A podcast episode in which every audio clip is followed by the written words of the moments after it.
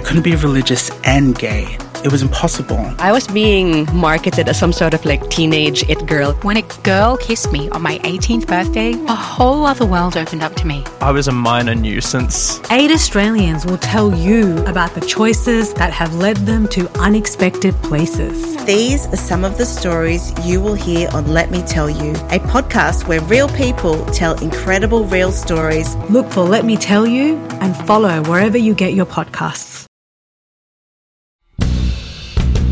Gonna hunt you down and they're gonna kill you. And they'll kill you in front of her. You wanna help her? You leave her the hell behind and you come with me. You wanna fight them? You fight them from Canada. You don't own me, I'm not your property. So take a shifty little beady eye over me. Everyone who loves you is there. Welcome to Eyes on Gilead, our weekly podcast dedicated to The Handmaid's Tale. There is a lot going on in this show, and we think it helps to talk it out after every episode. I'm Fiona Williams, and I manage our online coverage of movies and TV here at SBS. And I'm joined by my colleagues and fellow resistors Natalie Hambley, managing editor of SBS Voices. Hello. Sana Qadar, host of All in the Mind for ABC Radio National. Hi. And Haiti Island, channel manager of SBS On Demand. Hi. Hello. Ooh. wow, what a biggie this week. Um, we have just watched episode six of season four of The Handmaid's Tale, and it is called Vows. It's written by Dorothy Fortenberry and directed by Richard Shepard. After a shocking reunion with a dear friend, Moira? June contemplates the possibility of freedom I have to go back. Are you fucking insane? and confronts the unfulfilled promises she made to herself It is my job to protect you. and to Luke. I'm sorry I don't have her. And I'm already starting to cry when I read that bit out.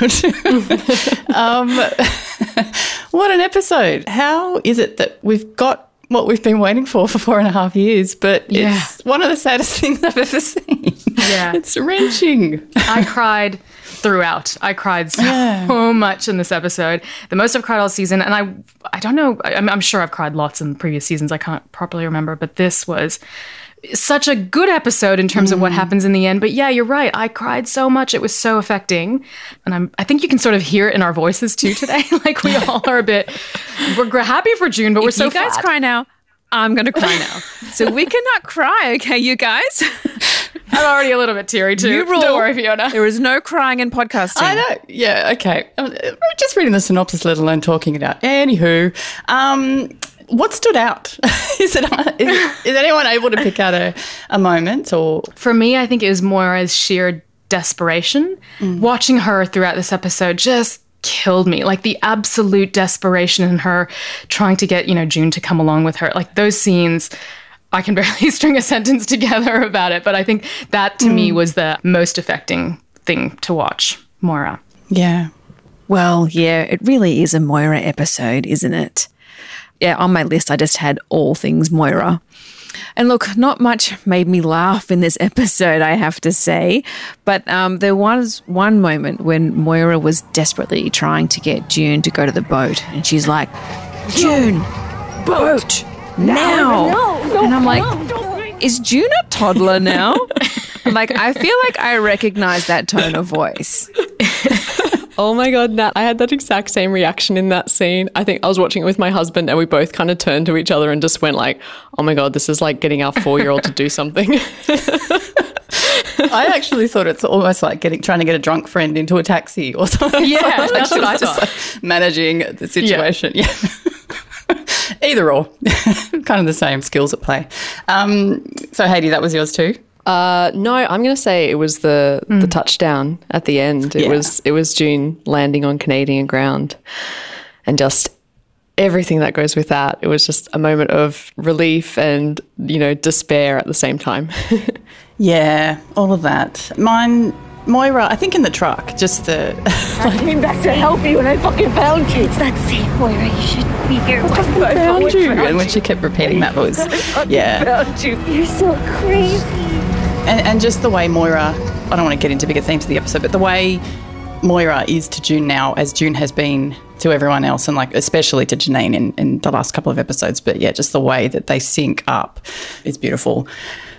And the Luke and June on the step, but we'll get to that. um, yeah, pretty raw, pretty raw this one. Anywho, let's get into it. Previously, Outstanding recap at the top of the episode, by the way, as well. Just that you know how it sort of goes across the whole series. These recaps, that was just a little It short was, yeah, film. and it was like a long one. It was nearly five minutes. And this episode was only about 35 minutes, which, my God, they packed a lot in into a very short amount of time. Yeah, but also it slowed it down a little bit as well. So it- you know, like everything else has been running across the war zones and whatnot, but we're stuck on a ship, like you know, Mm-hmm. bottle episode, like they say. We're kind of we're on we're on this. Ship. It kind of slowed down the pace we've Mm. been going this episode, but also, you know, we got a pretty significant place at the end. Yeah. But it opens in a flashback on a rainy day with June at the window, happily having a shut in mimosa day with a bestie, Moira. Um, she's in love with Luke, but ignoring his calls because there's a bit of tension there with, with Moira as we get to. But um, that was a beautiful way to open a Moira June moment as we cut to present day for them, June Moira moment.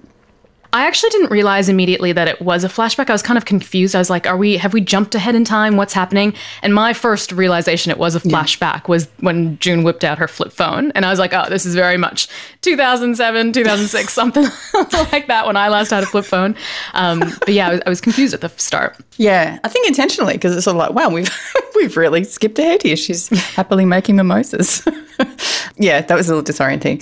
Yeah, that of course then heralds the present where we exactly where we left off last episode in the foggy, groggy, you know, moments of the explosion. June's got a head injury, doesn't quite recognize what's going on at the moment, and here's where she's like Janine was, you know, in the immediate aftermath of the um, Alma and Brianna massacre, just wants to find them, wants to find them. But um, that scene, is it, did that immediate moment play out the way we thought it might have last episode?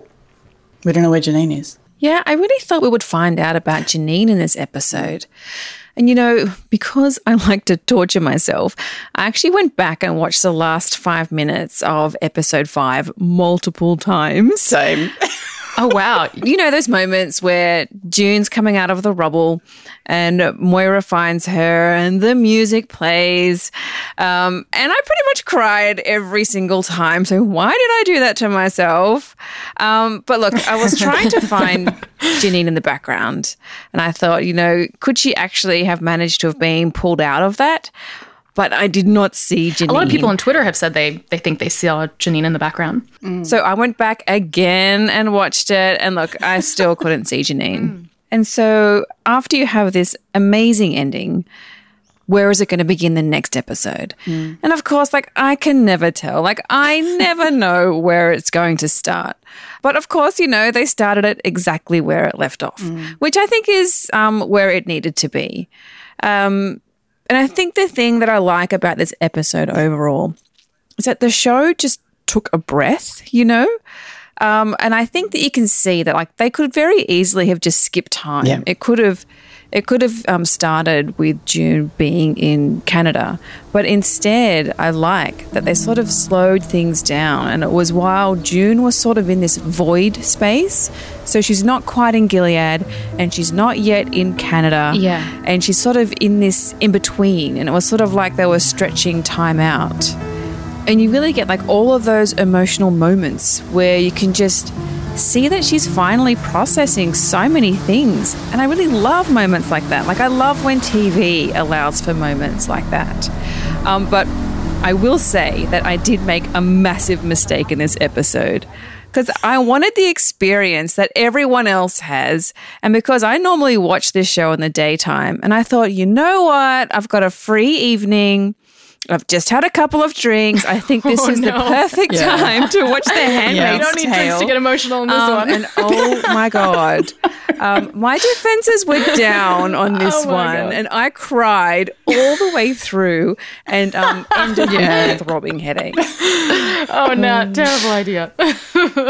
Yeah, I'm with you. I did the exact same thing. I had a glass of red and I had a pile of snotty tissues right at the end of it, and my eyes are still quite puffy. But um, anyway, I do agree though, That this whole episode was like this come down for June and there was even this line towards the end where Moira said, "We're not waiting for a superhero, waiting for a person." And I thought of you because you Yeah. you made that Hulk association last episode. I'm like, you you were right. They were totally doing that. And June the Hulk can't exist in Canada, and and this kind of come down and emergence out of this just trauma reactive state kind of had to happen across this episode. And it was this progression to June kind of returning to just being a normal person, just kind of full of weakness and desperation and regret and sadness. And I thought it was a really important episode too. And Fiona, I think you were so right about um, you know, how we're seeing Moira take on the role that June took on.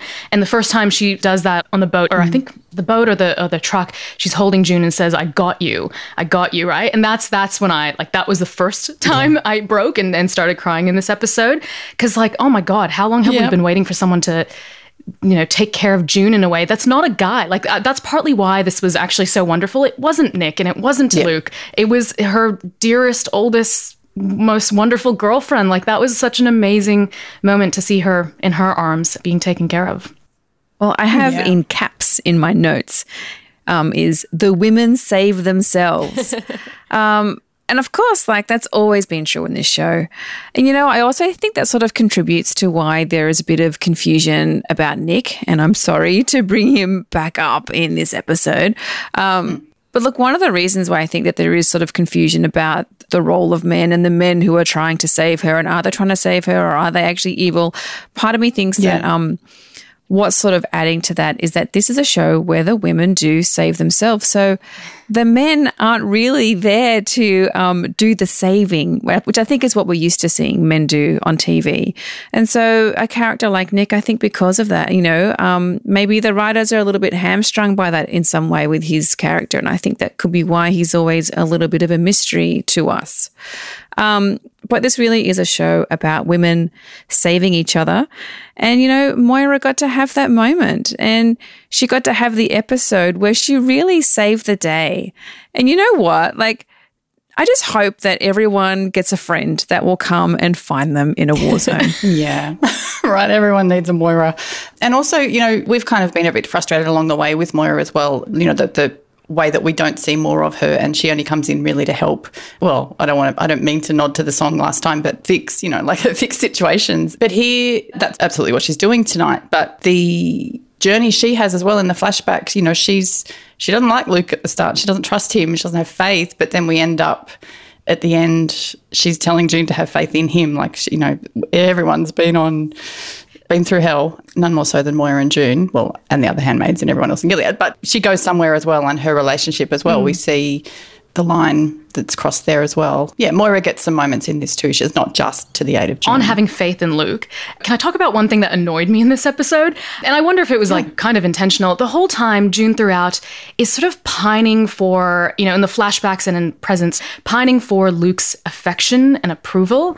So in the flashback, she's talking to him about, you know, what if I disappoint you? What if I turn out to not be the person I am? Um, and he's, you know, reassuring her. But like, what about the other way around? And then when she's, you know, on the boat with Moira talking about, I know what he can handle and he'll never forgive me. What about him? Like, he's gotten to Canada without Hannah. Like, can you forgive him? So this whole time she's playing out, uh, you know, seeing herself as having failed and thinking Luke is going to be so disappointed in her. And I was like, what about the other way around? Like, why is all this internalized into you? I was really annoyed at like, where's Luke's responsibility in this? Yeah, but that that's Lydia. That's Lydia in her head. It's your fault. It's your fault. Like Moira says, you know, that that's the Gilead way of Yeah. thinking. Like the fact that she feels she's failed. The first words to him are, "I'm Does sorry." it occur to her that could be the other way around? Yeah, I guess not.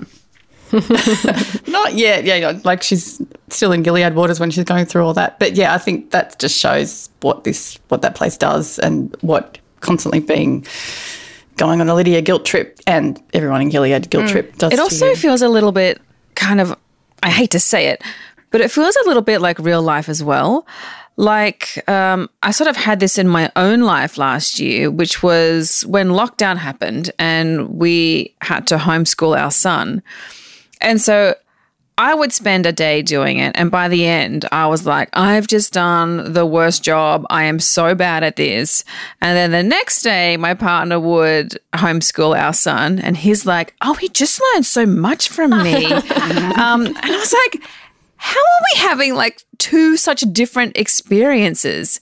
And I think it just sort of like says a lot about the guilt that mothers carry. Like, it's insane. Hmm. Yeah, look, that was annoying me as well.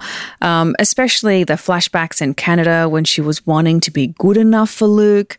But like in the end, the thing that sort of killed me about that was that you could actually sort of see where Gilead came from. Like, you know, from this fear of not being able to have babies and wanting to have babies was just so important to women and it was so important to June and she's so excited when she finds out that she's pregnant.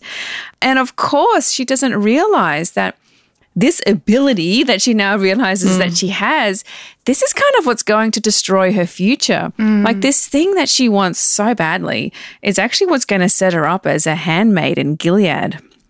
So, you know, like this show was like a hard watch on many levels. We also go from the scene where June and Moira are arguing about leaving Hannah to that flashback Hey, where June. June um, tells Luke that she's pregnant. Like that that juxtaposition just oh absolutely killed me as well in the flashback. That was hard. Yeah. Yeah, that. Um, sorry, I'm going to cry. Someone else want to talk? and speaking of that conversation that she was having about Luke, this time when she was chatting with Moira, look, I feel kind of bad that like I wrote this line down because I liked it so much. But you know, it's okay to have a little bit of joy, you know? Like, God damn it, we deserve some happiness. Um, and there was a line that June said, um, which was something like, she just wants to find a good, kind man who has nice shoulders. and I'm like, same. Fair. Me too. Don't ask for much. um, we, we've gotten a little ahead. Let, us um, wind it back to uh, the start of the episode in the chaos of the leaving. One thing, I guess, actually, with Moira and June and the focus on the choices, and a couple of episodes ago, you know, when Luke was really anguished over June's choice to stay, I, I love the kind of just the visuals of it's all very directional and navigational in this episode. Like when that overhead shot when Moira and June are still at where the explosion happened, about to get on the truck, like it goes overhead and you see Mm. there's no sideways paths. It's Mm. literally this way or that way. we go. And then they're kind of blocked in later on with the storage containers. And it's just kind of like you, you have one choice here or there, go or stay. And it's that way. I quite like that. But then, so we get to this um, medical city or tent city kind of thing with Una. And that, yeah, that seemed quite uh, drawn from real news footage almost, didn't it? Ju- Just the, the chaos and the desperation. And you don't see Americans in that kind of state, do you? Like that's part of what makes the show so incredible. It casts Americans in this light of, you know, wanting to get out and flee and like that's happening on the Mm. southern border in the states, you know, that level of desperation, people trying to get into America. But seeing seeing Mm. people so desperate to get out was yeah, it's just an image you don't ever see. Yeah, look, the words I had written down here were like the same that you just said. Um, I'd written the pain, the desperation, the misery. And gosh, it's just like one of those things, it's just so hard to look at, isn't it?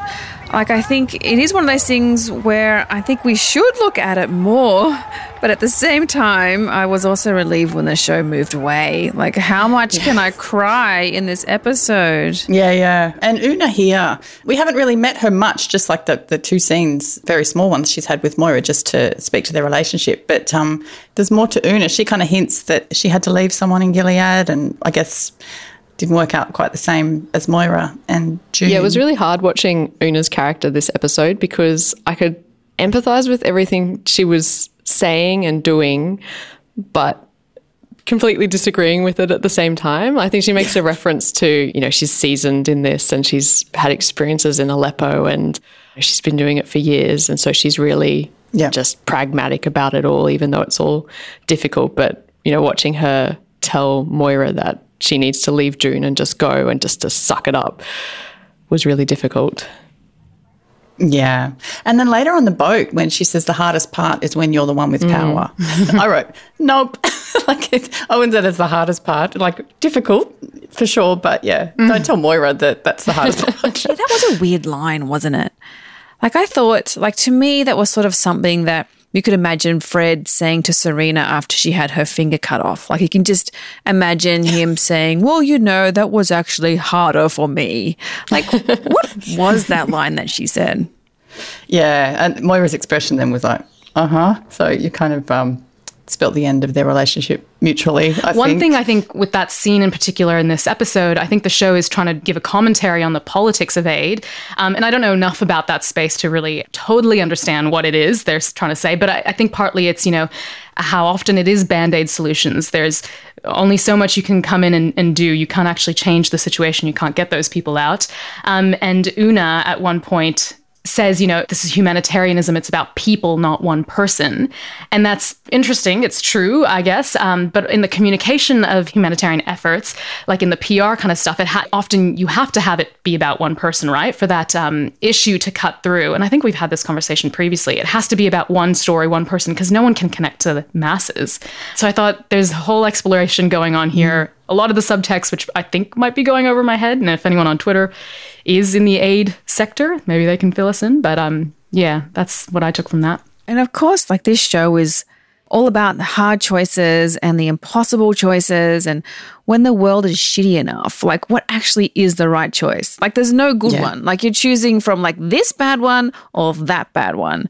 And you know, I think we've all been judging June a lot, you know, the choices that she has made. Um, and I've been feeling a little bit bad about that. Like, especially after the last episode when I said how we always blame women. and then I thought, oh, how much have like the fans, myself included, have been blaming June for all the decisions she's made? you know but like in terms of this episode and, and in terms of making decisions i think the person who i was sort of like the most uncomfortable about was thinking did moira do the right thing? Um, and i think that's sort of the decision that we're sort of left with going should she have risked all of that to save june? Look i love june. We all love june. Um, we've all been on her journey and we want her to get out of gilead but this sort of is sort of going back to a previous point, sort of about the point of the book and about how she's just one woman, you know, like June is just one woman. And there were so many women who got turned into handmaids who lost their children. And so there's this uncomfortable question. And so we're sort of left grappling with them and sort of like wondering what they should have done. And of course, in this instance, what should Moira have done? And I also kind of don't want to answer that. I mean, I understand what Moira did when you mm. have that personal connection to someone there, like as if you're not going to try to get your best friend out. Yes, that affects a whole lot of people, but I, I feel like I understand where Moira was coming from. I also understand where Una is coming from. There is a job to help many more people than this one person. But yeah, it's about Yeah. the choices, and they're very hard to make. Hundred percent, and that, that all comes out on the boat scene where you know Moira has to fess up because oh, there's going to be a checkpoint and they, they're going to search the boat. So shit, she didn't think that one through. yeah, whoopsie. But then the jig is up, so that she has to face up. And that conversation on the boat, real quick. The fellas are the ones that want to dog her in straight away. Thanks, guys. Um, but good points all round, really. You know, like it could put the entire aid mission in jeopardy, you know, probably will when they're harboring a fugitive. Yeah, really tricky things being discussed there. And June, of course, says, you know, my life's not worth any more than anyone else's. Just turn me in. but, you know, the focus is entirely on Moira and June this episode. We get that flashback where June's packing up to move in with Luke and the couch. I look to you, Haiti. The colour of the couch was, was big old maroon couch that, that that Luke hates. Yeah, but here's where we, you know, we get that hint of Moira's. Well, you know, she's really shitty in that scene. She thinks June's doing the wrong thing, and she isn't afraid to tell her so. One but thing that was yeah. really funny in that scene, I thought, when June and Moira are arguing about Luke, June says, you know, we're nothing like his previous relationship. We, never, never fight. fight. And the way she sort of says that line, we never fight, like it kind of feels like she was registering the stupidity of what she was saying on her face as she was saying it. Cause it's like, what a stupid thing to say, truly, because you might not fight now, but you stick around long enough with someone, you will. And as if you don't fight. Like that's, no one has that kind of a perfect relationship. So I just thought that was funny how she acted that line out. Yeah. Because I was like, you don't believe that. You know that's crap. Yeah. I also loved on the scene with the step where she has a bravado about the stolen cocktail shaker. That It's a was a, great line reading as pitcher. well. Oh, when Oh, it was, she was really defensive, right. but Yes. I didn't really want to go into the details. I like the way she played that. And that. look, sort of like what got me later about this episode when I was sort of processing it, I was kind of kicking myself because I'd been wondering what this episode was going to be about. And, you know, of course, if she's finally leaving Gilead and she's going to go to Canada, of course, this is going to be the episode where she reckons with leaving Hannah behind. Like, it's going to be a Hannah episode. And of course, it's going to be so hard to watch. The Hannah episodes have always been the hard ones for me. But you know, like it's interesting, like that low point that she had had in the torture episode. Um, and you could really understand why she had said to Lydia um, that she basically just wanted to die. But I felt a little bit different about it this time because, like, my reading last time was that she thought of herself as a danger to Hannah. And Fiona, your point was that she was just feeling so low. But this time, what you can see is that she is going to have to face all of this guilt that she has been carrying. Like she's been blaming herself for what happened to Hannah. And I know that I had said that she sort of like um, been fueled by rage caused by injustice, and that's sort of what's been propelling her along and keeping her somewhat sane and alive. Um, but also within that was this determination to save her daughter. And now she's sort of really got to reckon with the fact that she hasn't. Um, and now she is getting out and Hannah isn't. And I think like having to face that is huge. Sorry. If I don't go back now, she is gone forever. Hannah is gone forever. And then, you know, like I was pretty annoyed when like Moira went to go find June. And of course, June's not in her room because why would June ever be in her room? And I'm like, what is she doing? Um, and, um, and then Moira finds her, and I've, and June is trying to unstrap a boat, and I'm like, oh, for fuck's sake! But you know, I get it. I understand. Yeah. And then when Moira said to finally cut through to her, to, you know, she said, they're going to kill you in front of her. Yeah. Like that's when I thought, oh my God, of course, that's probably what they would do to really end it and be really awful. That's a brutal line. And it's brutal and mm. it's awful because it's true. When she says that, like, they are going to kill you, like, they are going to capture you, they will hunt you down, they will kill you, and they will kill you in front of Hannah. And it's just so awful. And it's awful because it's like, they would? Like, that's actually 100% exactly what Gilead would do. It was also the moment when Moira said, I'm just going to come with you. Like, if you're going to go, then I'm going to come with you and I'll die too, you know? yeah. and as soon as she inserted herself into this scenario June was concocting, kind of, it almost helps June snap out of it a little bit as well. and Yeah. realize other people are impacted, not just her. I did think like that's where the episode was going to go in that moment. I was like, oh, so they don't get out and Moira stays, and this is what the hell is happening? I totally bought it. Can you imagine? Oh, my god! Imagine Because the tweets. June's never gotten out before. How many times have we seen her attempt to get out and then completely, you know, that that plane ride that got off the ground but then crashed back down? like, there's been so many times that I, I just wasn't quite ready to believe that this was going to be the moment. But it was. we, we used to all the false starts. Yeah. and on the boat, um, I just did you catch the name when it was docking with um, with Luke? It's Yellowknife, and I just looked that up, and it's an actual Canadian um, government coastal vessel that's in commission at the moment. But it's interesting that in you know in Gilead contemporary times, it's a it's an aid ship for an NGO going across to what was Good America. spot because I was trying to figure out what that said because I stopped, I paused the show and, and tried to look back, but I couldn't figure it out. Um, but I didn't realize it was Yellowknife, which is also a town, a city in the Northwest Territories in Canada. There you go. And and speaking of the boat, the inspection does happen. Um, yeah, the the Gilead Sea Guardians, whatever, um, join Are the they boat. Gilead to- or are they American? Because they were in disputed territory, so I wasn't sure what they were, but I, I guess they are Gilead. That makes a bit more I sense. just assumed they were Gilead. Yeah, right. Well, they definitely kept their tradition of being extremely scary at customs and border protection, so that's not gone anywhere. exactly, same Yeah, the world exactly. over. um, yeah, I think I definitely think they were Gilead because that was the whole threat, and it had the power of you know she was asked her name by a man in Gilead, like she actually Actually, good spot. Yeah. and had to give a fake one. They chose Rachel, which Rachel Smith You know, Rachel has biblical connotations, of course, um, and in Gilead it does too with the Rachel and Leah Centre. But yeah, Rachel Smith.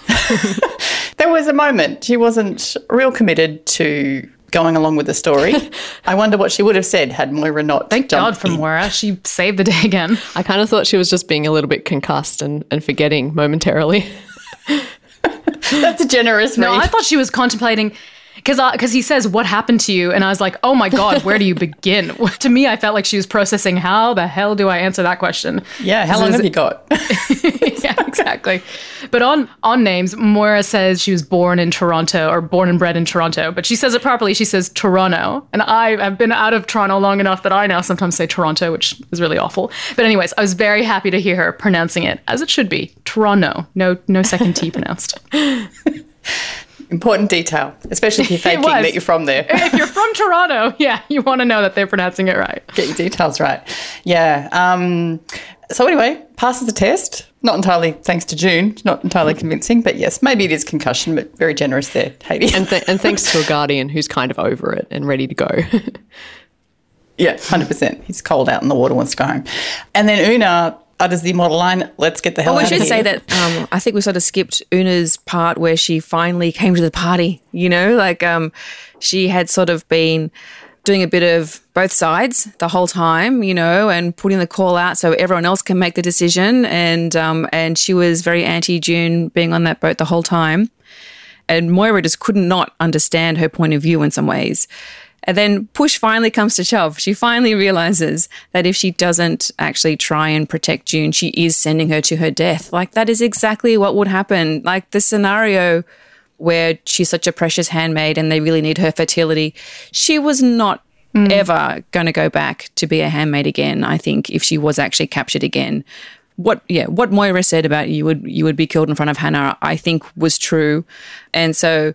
To Una's credit, you know, she finally she finally realized that it was really on her, and she had the power to save this woman. And um, thank God, thank God she did. Thank God they tried. See, I I'm not very religious. I'm, I wasn't quite sure about what the name Rachel meant, but I did roll my eyes at Smith. I just thought, really? but it worked. So, okay. Um, yeah. Anyway. But on Una's decision, like it was versions of the trolley dilemma throughout again, wasn't it? Like she definitely she made that decision in the end, but it's definitely come at the cost of Sarah, which is the name of the aid organization she runs. Because she says to Moira at one point, you know, there's not going to be an office anymore. There's no Mm. way once they realize June is smuggled aboard that um, this mission is going to be able to continue. Mm. And really, she acts like she's been manipulated and pushed into this by Moira. You know, as soon as she makes that decision to save June, she is so upset about it and blaming Moira and regretting it almost. Like it's a, a reluctant decision that she has made. She wants to be a neutral actor, but sometimes Mm. you can't be.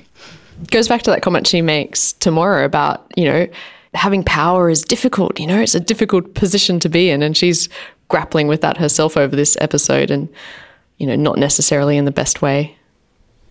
Mm. But then, it, wa- I mean, no, the belated decision. It was like you, you can print a name tag. Yeah. You do have a base. Like that is an option. You did not and like didn't they check the boats on the way in so they know how many people on board and now they're going to be like i mean yeah th- again some liberties here but yeah there's a couple of holes there yeah. But anyway, thanks for coming to the party belatedly, Una.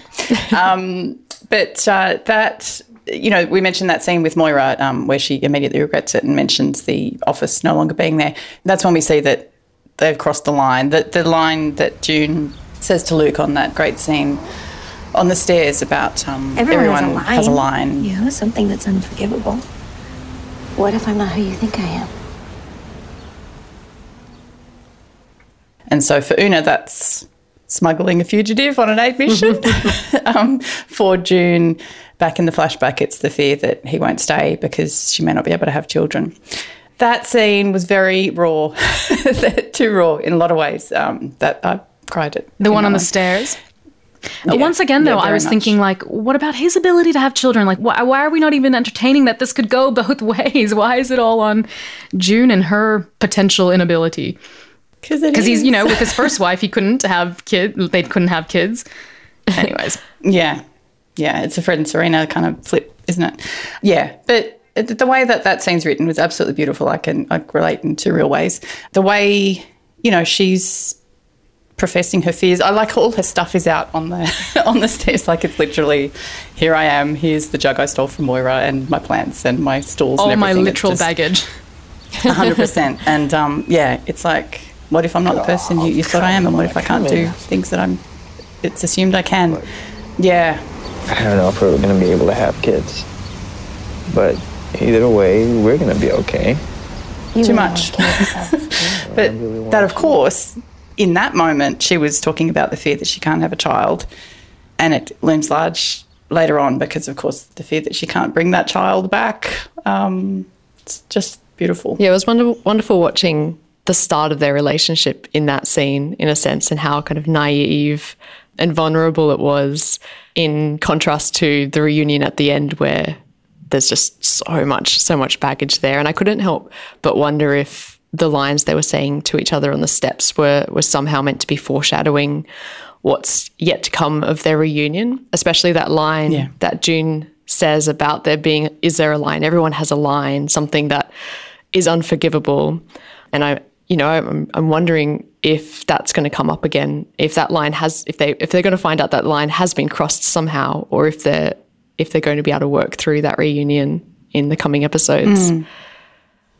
Well, you know, having lost the daughter that she feared she wasn't wouldn't be able to have, but also having another daughter with someone else she's fallen for, we know that that's all happened. Um, but he does care for that child now, so yeah. Ooh, a lot of baggage between when they first moved in. Um, and I love that she says, I'm never moving again. It's like, oh, you're on the move. You're always on the move, June. Poor June. yes, you are. I'm, I'm going to like make a call that that means that her and Luke are going to work it out. Cause I feel like, I feel like I've quietly been on team Luke this whole time while there's been a few team Yeah. Lukes around here. No, no, sorry. like- I'm gonna, I'm gonna, I'm gonna butt in. As much like I actually love the Nick storyline. And I know, know that some, I know that some people don't, but for God's sake, we need a bit of, we need a bit of joy, you know. um, but if it ever came, it's not like Edward and Jacob, you know. like, oh my God, this is not like a Twilight movie. But I've always in the background, it's always been like Luke has been waiting in Canada for her, you know, like that's that is her husband. That's a relationship that she is meant to be in, you know. So that's why I thought the kiss with Nick was the goodbye kiss, you know, because this is the this is the series where she um, finally gets to go home. So um, yeah, fingers fingers crossed that they do work this out because gosh, once June starts talking about everything that's happened in Gilead, that's a long conversation. Yeah, like, yeah. If she can start talking. Yeah, the big question hanging over the hanging over this all is is has June changed like irreparably beyond reconciliation? You know, because so much has happened to her, and but you know, a lot has happened to Luke too, even though he's been stuck in the one place far away. And I do think that the the Nick and June relationship has really just been driven by circumstance and you know sure there's there's passion there but it's a relationship that can really only exist in the perverse bubble of Gilead. A hundred percent. Do you remember back? I guess it was season two. They just had Nicole, and they they had a moment together in the Waterford house. And I think I said at the time, "This is so awkward. Like they would never make it on the outside." They're, talking about going on an island or. Is it Fiji or Hawaii? I can't remember exactly where they referenced, but yeah, it was like they have heat in Gilead, of course, but yeah, I don't, I don't see these kids making it on the outside. I'm the same as you, Nat. In my sames before, I kept thinking you were about to say Luke. I'm the same as you, Nat, essentially, because yes, I've been Team Nick the whole time. Uh, I think that's partly a function of we see Nick the most, and he's the one glimmer of sort of love and kindness in June's life in Gilead. We don't see her with Luke, so we don't have that frisson, we don't have that anticipation, we don't have any of that. On the whole, like, yes, I think now that she's in Canada, I absolutely hope her and Luke are together and solid again, because that is the relationship that's most likely to work here, TBH. the thing I think that's actually there's actually going to be there's, there's this big elephant in the room when it comes to their relationship, and that is Nicole. Nicole, and especially when you think about the book as well, which I'm hesitant to talk about. Um, but of course, if June is now in Canada. And I don't know what's going on politically between Gilead and Canada, but they're going to want June back and they're going to want Nicole back. So how much danger is Nicole in? You know, so now once so now once June is back to Canada, I assume she's finally going to um, get to be a mother to her daughter. And then she's going to be facing a whole other host of questions of like, how do I keep Nicole safe? How do I keep her away from Gilead? And that's probably the bomb that's going to be thrown in the, into the middle of their relationship. And also, Yeah. you, you know, through Nicole, like she can't help but think about Nick from time to time, I'm sure, you know, and Nick's still in Gilead and in potential danger if his, you know, backroom dealings ever become exposed. So I think there's, you know, there's still some worry there about that. Yeah.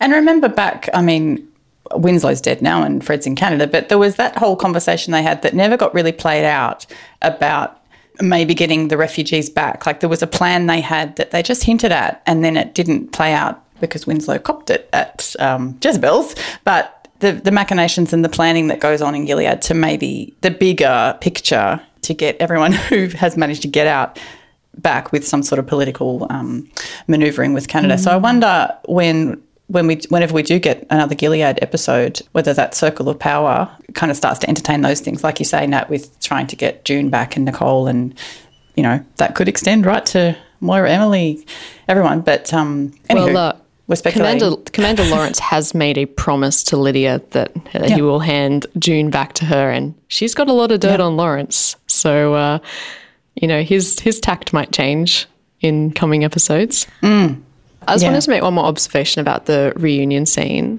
I appreciated how it was so centered on June throughout that interaction where she was reunited with Luke to the point where there was that circle window in the boat making like Yeah. a halo behind her head or she was um talking to Luke. And then when they leave the boat and are walking along the outside of the boat to step out onto the port Luke's a few steps ahead of her and you can't even see his face. And then as she's walking down the ramp he kind of steps to the side and steps off camera. And it, and it just it's all about her exiting the boat with this sort of presence of Luke to the side but they're not together.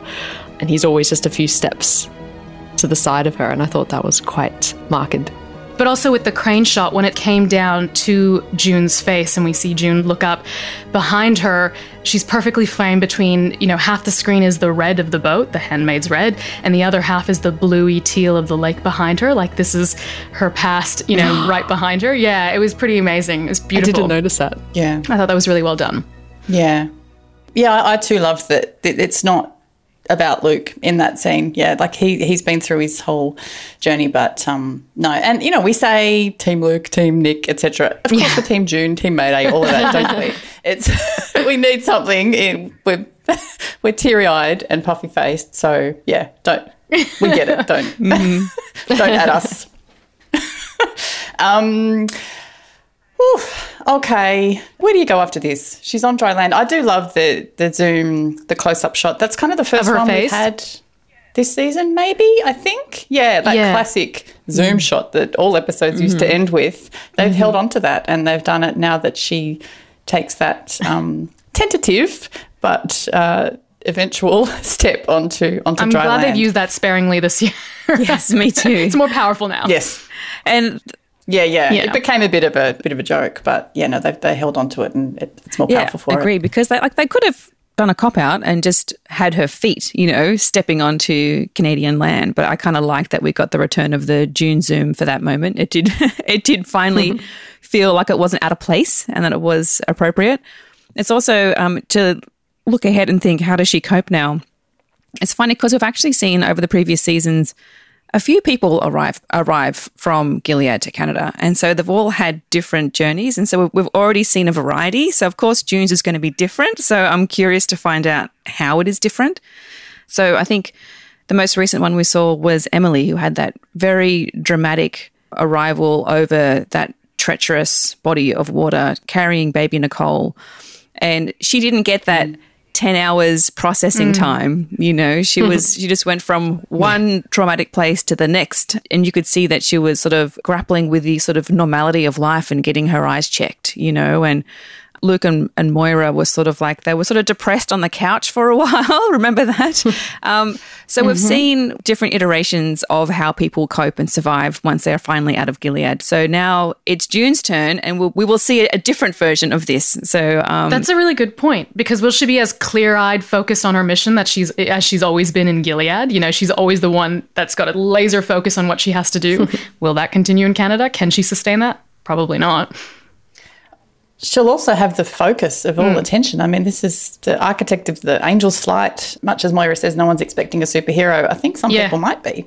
like, you know, I, I think she's been built up, as we've talked about in the pre- previous episodes. Yeah, she's got that weight of pressure that she's well aware of, but also doesn't quite know how to conceive it. So there's there's elements of that, but to what extent that her team can protect her, Moira especially. She'll have her voice back. She'll have her words. You know, she can. Yeah. She has a platform and can can speak out now that she's in Canada. So it'll be amazing Mm. to hear what she says, what she can say against Serena and Fred. Oh my god! Oh, I'm looking forward to the coming episodes. Same. I hope there's. I hope Uh-huh, there's and like yeah. a, a another June Serena showdown. There must be. There yes, must be. can't wait for that. Yeah, because the power of the tables will have been turned. Yes. And it has been a while since we've had a Fred and Serena episode. It's going back a few now. Bring it on, please.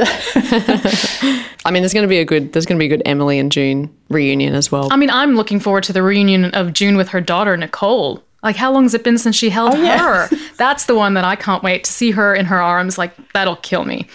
Because that was I think that's one of my favorite episodes of the whole show overall was the um the episode where she gave birth to um Mm. Nicole. Ugh. That was that was so intense. That was amazing. Yeah, it was. Yeah. So Yeah. there's only a few episodes left, and they really I thought sort of like slowed down the pace so that June could sort of process um traveling from one place to the other.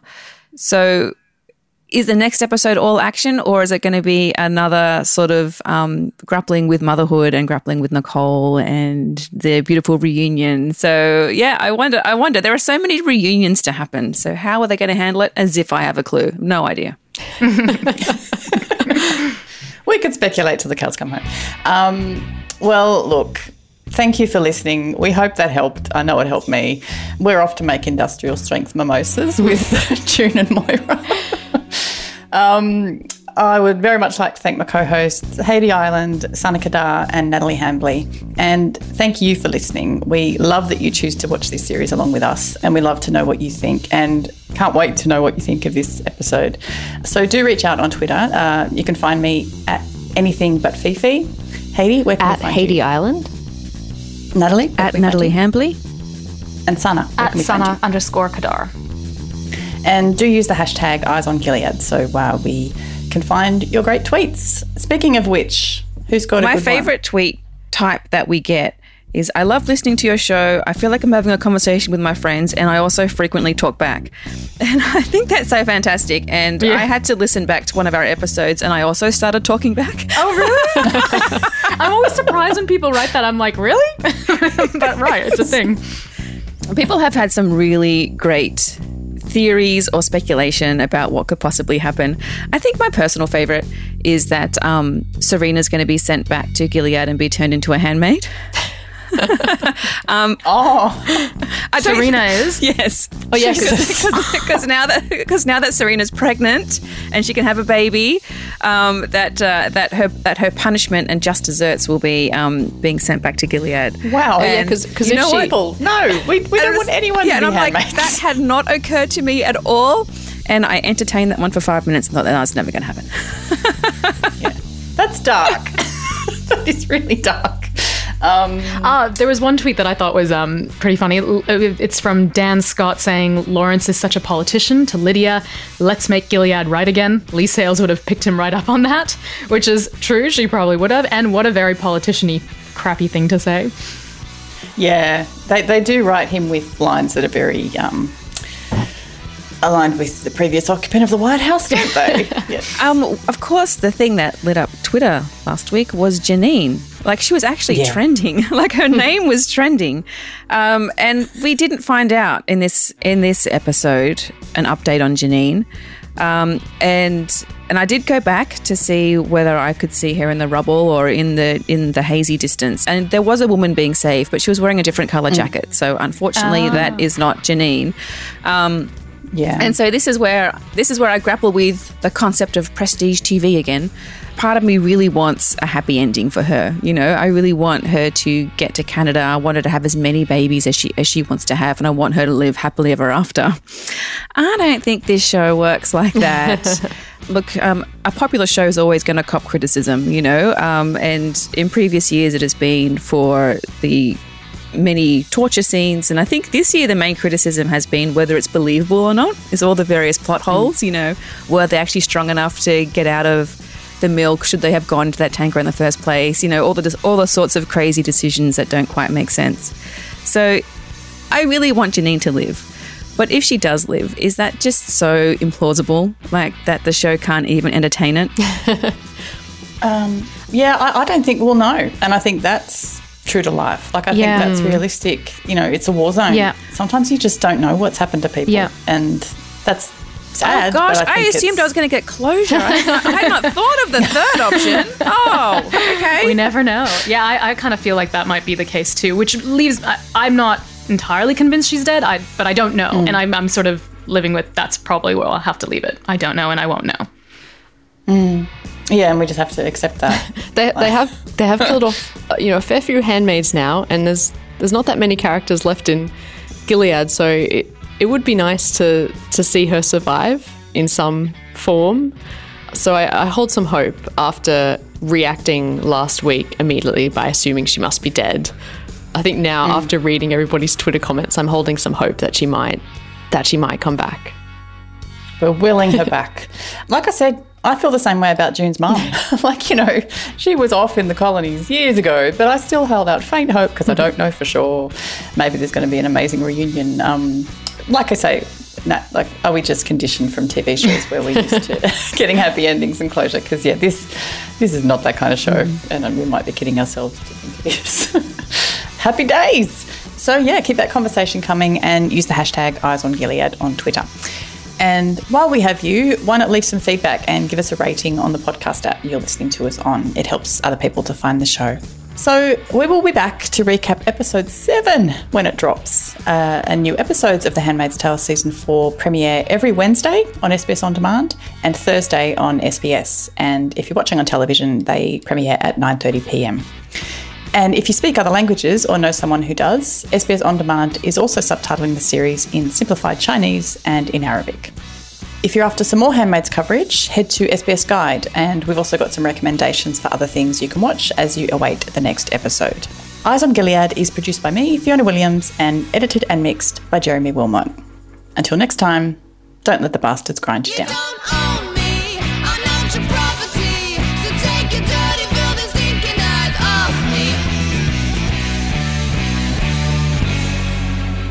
June, mimosas do not pour themselves, June.